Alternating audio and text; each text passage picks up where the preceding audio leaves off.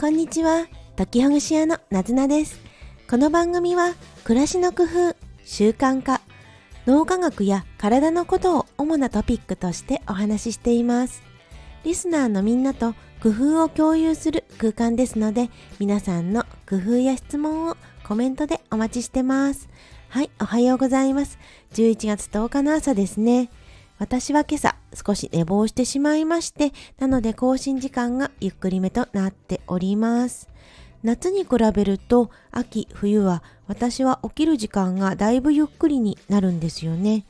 なので、えっと、このね、音声の収録ももしかしたら前日に撮った方がいいのかもしれないななんて思い始めています。はい。今日は本題に早めに入ろうと思うんですが、今日は他人に期待することや他人に依頼することを考えてみました。というのもですね、私、今骨折をし続けていまして、で、骨折をしていると自分で一人ではできなくって誰かにお願いすることが増えてくるんですね。私の場合は手首の骨折であるので片手だけが使えて片手が制限があるっていう状態になります。足は両足ともあの動いているので歩くっていうことはできるんですね。で日常の細々としたことが片手だと難しかったり時間がかかったりあるいは全くできなかったりっていうことが出てきます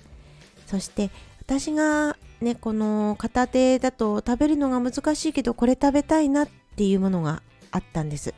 それがインドカレーのところについてくるナンあのパンのようなねもちもちっとしたあのナンを食べたいなって思いまして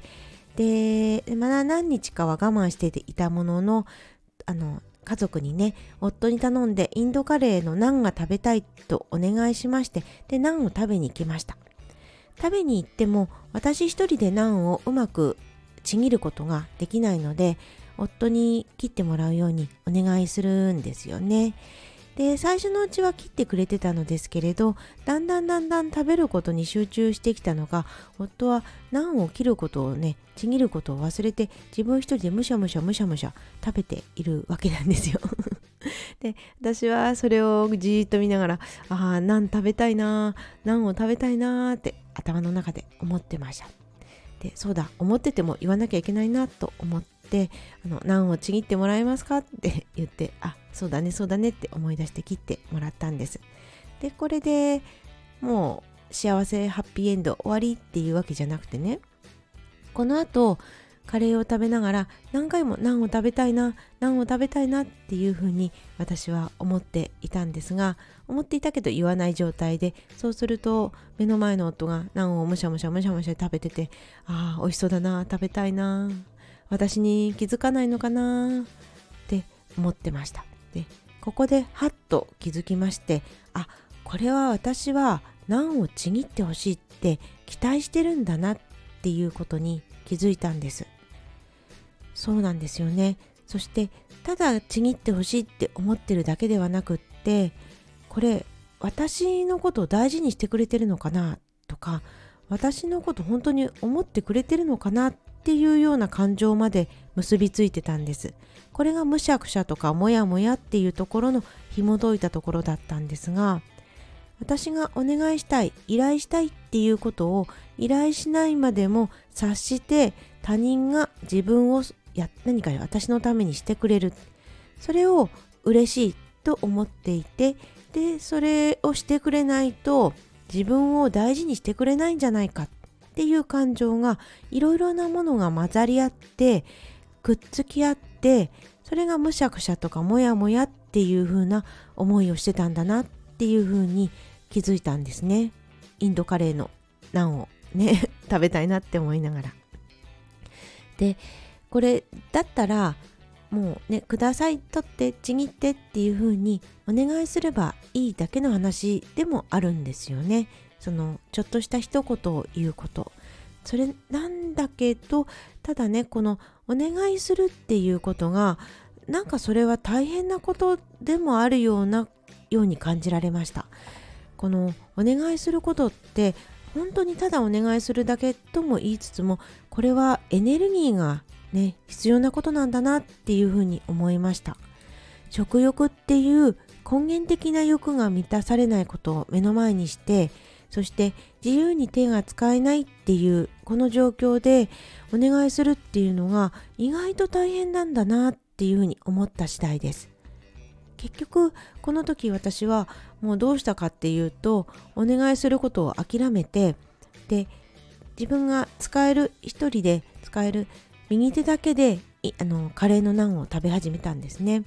実際にヒンドゥー教の人たちは右手だけでご飯を食べてるわけですからまあできないわけではなかったですうまくこうちょっと時間かけてでも一人でナンをちぎれば食べるっていうことはできましたできたんですがこれってよくよく考えると人に依頼せずに自分自身で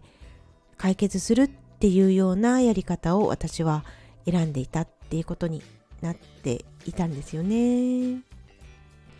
今はカレーのねナンを一人で食べるっていうことを話したんですけれどこれを仕事という場面に置き換えると多くの方々がもしかしたら自分一人でこの仕事を自分で背負ってるっていうことがあるかもしれないなって思いました。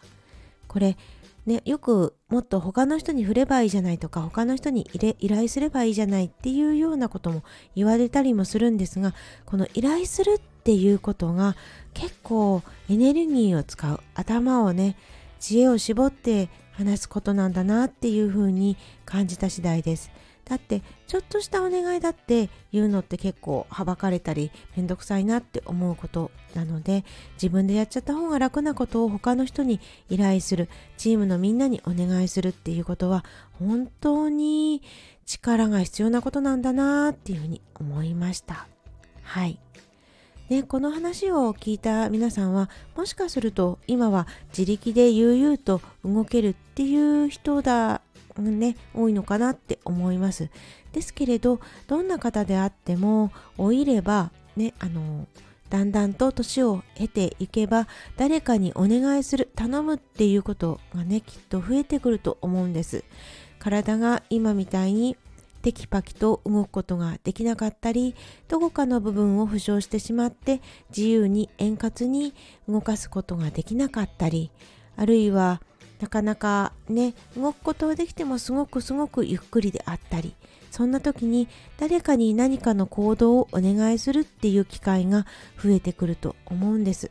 そしてこれはもうね練習なのかななんても思っていまして私は骨折してることでこの人に依頼するっていう練習を今してるのかもしれないななんて思ったりしました。そしてこのね練習をしている私なんですけれど人に依頼をする中でうんこうなのかなっていうふうに感じたことで言うとそれは人に期待しすぎずに依頼だけをするっていうこと。これ難しいんですよね。ついつい期待してしまいます。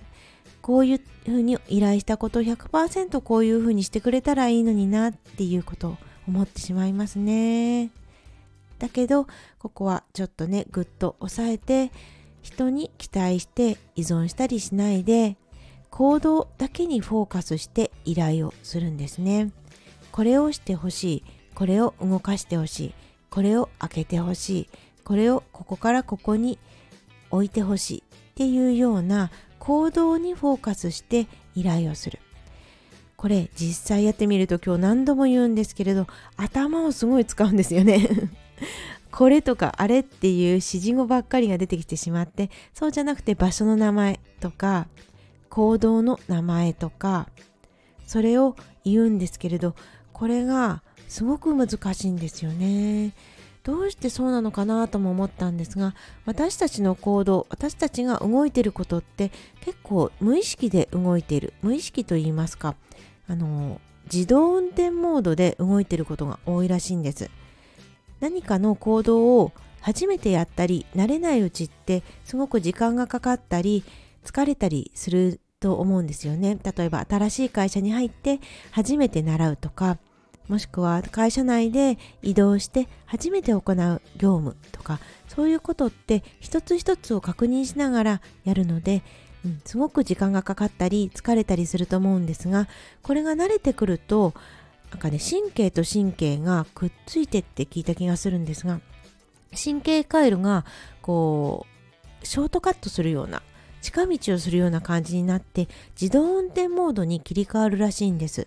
で私たちって歯を磨くとか箸を持つってそんなに意識して持ったりしてないじゃないですか。でそんな感じですごく自動運転のモードになっているからだからあまり言語を使って考えずにもうそれが淡々とできるようなことになってるんですよね。そんな状態のものをあえて言語を使って人にお願いするっ依頼するっていうことをするとその自動運転モードからその自動運転をどんな風に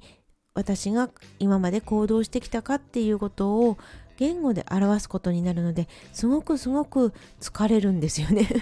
本当にこれは自分がやってみて分かりました。だからだからこう「向き」っていうねなんかこうイライラしたりとかこうちょっとね言葉に出てきてしまったりとかなんかねだったら自分でやるっていう風に時間かけてやったりとかっていう感情のイライラが前面に出てきてしまうんだなって思いました。自動運転モードからそれを解きほぐして言語にするのがすごく大変なんです。だけどだけどそうは言っても人生の中で人に依頼しないと自分一人で抱え込んでしまってとっても大変になってしまうんですよね。だからまあ私がこういう骨折体験をして人にお願いする中で言えることっていうのは、うん、まずは完璧を目指さないってことでしょうか。完璧を目指さずに自分がお願いしたいことを紐解いて時間がかかってかかるけれどそれをお願いするっていうこと。そしてそれはもうエネルギーがかかるものなんだっていうふうに自覚する自覚した上でお願いするっていうこと。あとはまあね工夫を重ねていくっていうことでしょうか。例えば私のそのインドカレーの何で言ったらもう最初のうちにこのくらい食べたいなっていうものを切ってもらってっていうことをしていれば何度も何度もお願いするっていうことを省けたんだなぁなんて思ったりしました。私はね私は私でそう私のやり方で皆さんは皆さんのやり方でそしてねそのやっていくといいんじゃないかなって思いました。ほんと左手がねこんなにも毎日毎日使ってるんだなっていうことは気づかなかったです。いろんなことを気づくものだなと思いました。こんな風にもしかするとこれから何週間かぐらいはあこんなこと気づいたなっていうことを骨折して気づいたななんてことをお話しさせていただくかもしれません。今日も最後まで聞いてくださりありがとうございました。いってらっしゃい。またね。そしてまたお会いしましょう。またね